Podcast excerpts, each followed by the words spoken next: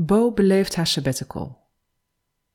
Elke dag krijgt waarde, ook zonder de zingeving die werk normaliter brengt. Dat vind ik fijn om te ontdekken. Ik wil dat mijn sabbatical bijdraagt aan mijn gevoel. Als ik drie maanden kan voelen, dan word ik daar blij van. En dan zal mijn sabbatical succesvol zijn.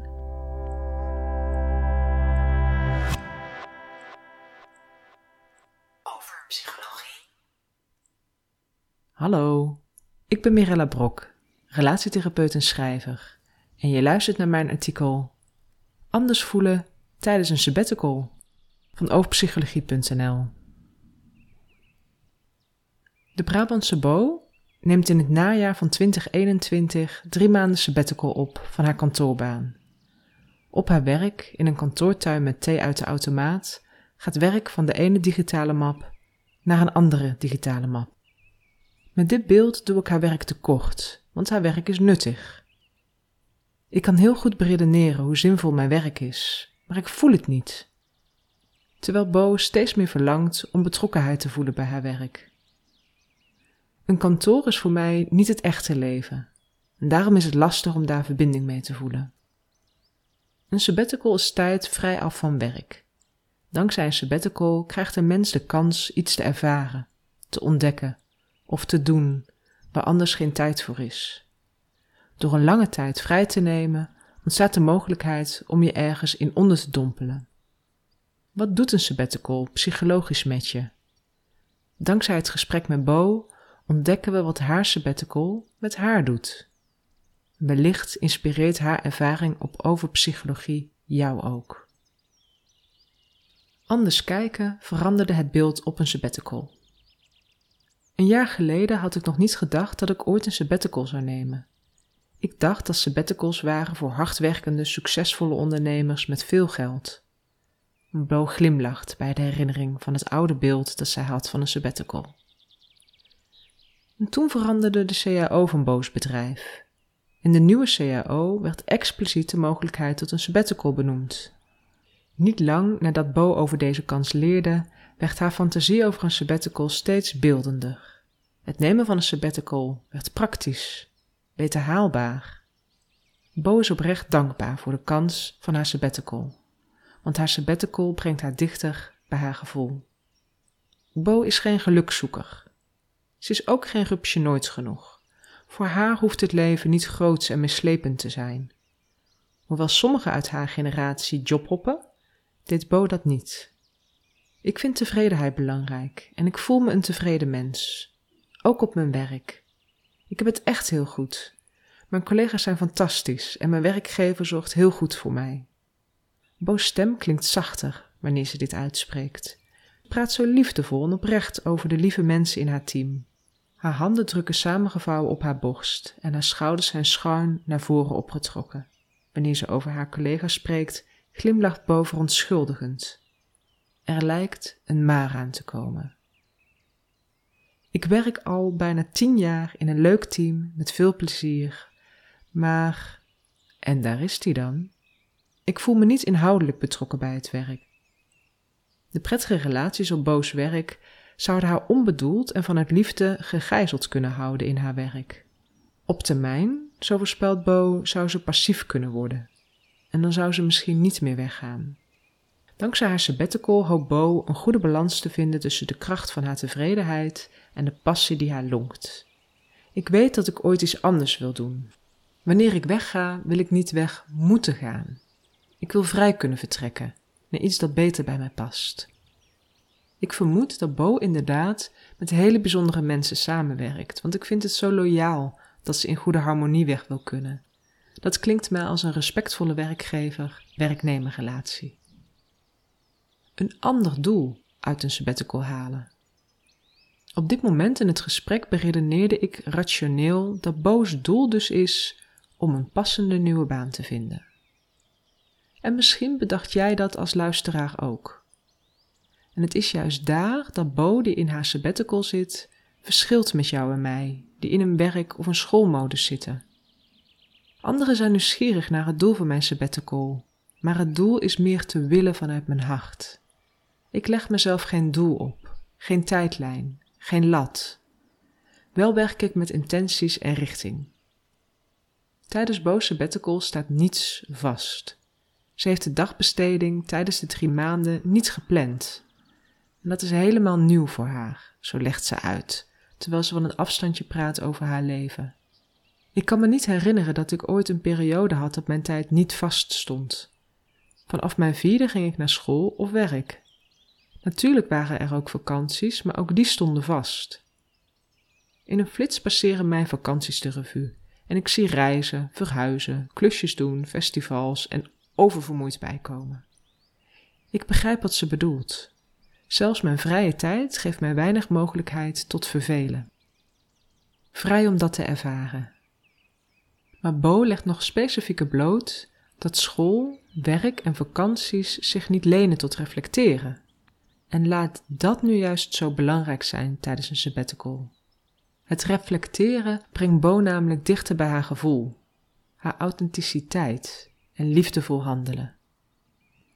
Reflectie is niet het enige dat haar helpt. Vooral haar voornemen om iets te doen waarvan ze niet weet wat het haar brengt, dat heeft haar zoveel gebracht. Het woord zoveel spreekt Bo met klemtoon uit en haar gelaat straalt wanneer ze deze zin uitspreekt. Ze lijkt wel te vliegen, zo bedenk ik me, alsof ze intens gelukkig is.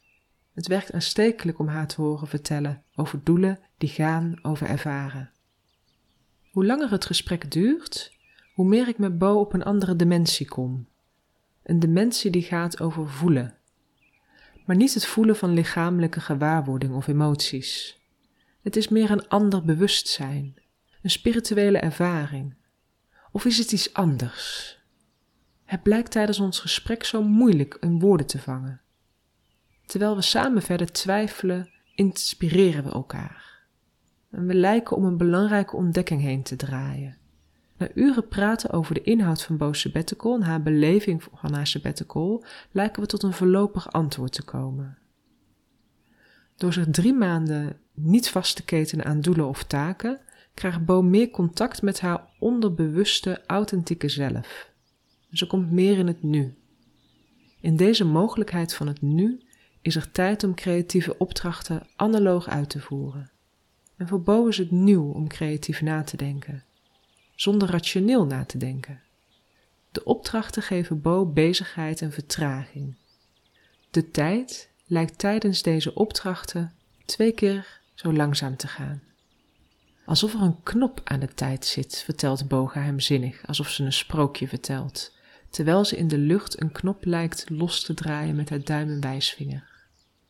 De combinatie van vertraging, nieuwe uitdagingen en creativiteit brengt Bo nog meer in het nu en dat brengt haar weer verder naar haar gevoel. En dat gevoel is dus geen lichaamsbewustwording of emotie, maar het lijkt meer op een ander bewustzijn. Alsof ze een ander hersengebied aanspreekt dan dat ze anders aanspreekt. Hierdoor lijkt ze anders te denken, kijken en beslissen. Van voelen naar doen en ervaren. Doordat Bo teruggaat naar haar kern, gelooft zij meer in wat wij als mensen kunnen zelf deed ze een wetenschappelijke opleiding tot psycholoog. De onderzoekende basishouding die ze daar leerde, vindt Bo nog steeds erg waardevol. Het klinkt alsof ze de lessen daar niet had willen missen. Nu komt Bo erachter dat banen waarin je mag doen, haar zinvoller voorkomen. Ze krijgt een hernieuwd respect voor ambacht en iets neerzetten. Na één maand ontdekte Bo vier nieuwe beroepen die ze verder wil onderzoeken. Hiervoor neemt ze proeflessen. Dat is geweldig. Ik heb ineens tijd om een les tuinontwerp of theeschenken te volgen. En dat zou normaal een heel gepuzzel zijn. Bo kijkt dus niet enkel naar beroepen en ambachten. Ook tijdens haar sabbatical doet Bo vooral. In het interview komen de woorden intentie en voelen en vooral doen vaak naar voren. Bijvoorbeeld in stellige one-liners. Het moet niet veilig. Ik moet doen. En niet denken, maar doen. Zulke one-liners schetsen onbedoeld het beeld dat Bo blind overal inspringt. Maar dat is niet het geval. Bo denkt zeker na over wat ze wel en niet doet. Krijg ik een uitdaging en hoort die bij mijn intentie? Dan ga ik het doen. Ik voel wel wat er tijdens het doen gebeurt. Wat het ook is.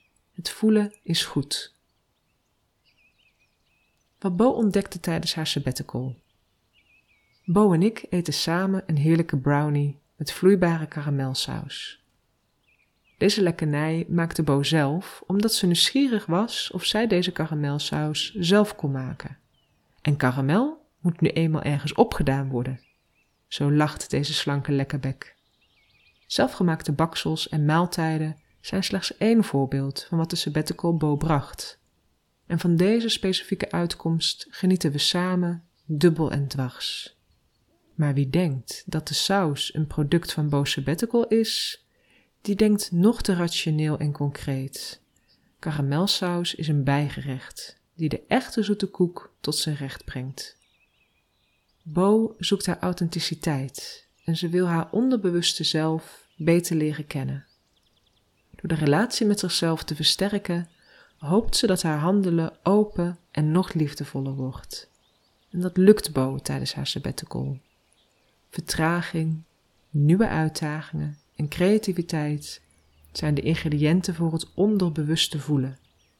En dat gevoel is een heerlijk bijgerecht dat Bo tot haar recht brengt. En deze post-sabbatical Bo stilt duurzaam haar eigen honger naar het echte leven. Ben je nieuwsgierig naar concrete tips om jouw sabbatical te ontwerpen? Kijk en luister dan vooral naar Geef jouw sabbatical vorm. Of lees gerust de recensie van Elisa, een recensie over De Alchemist. Zoek je meer naar innerlijke rust en een authentieke contact met jezelf? Dan zijn de yoga-oefeningen van Over Psychologie op YouTube een aanrader voor jou.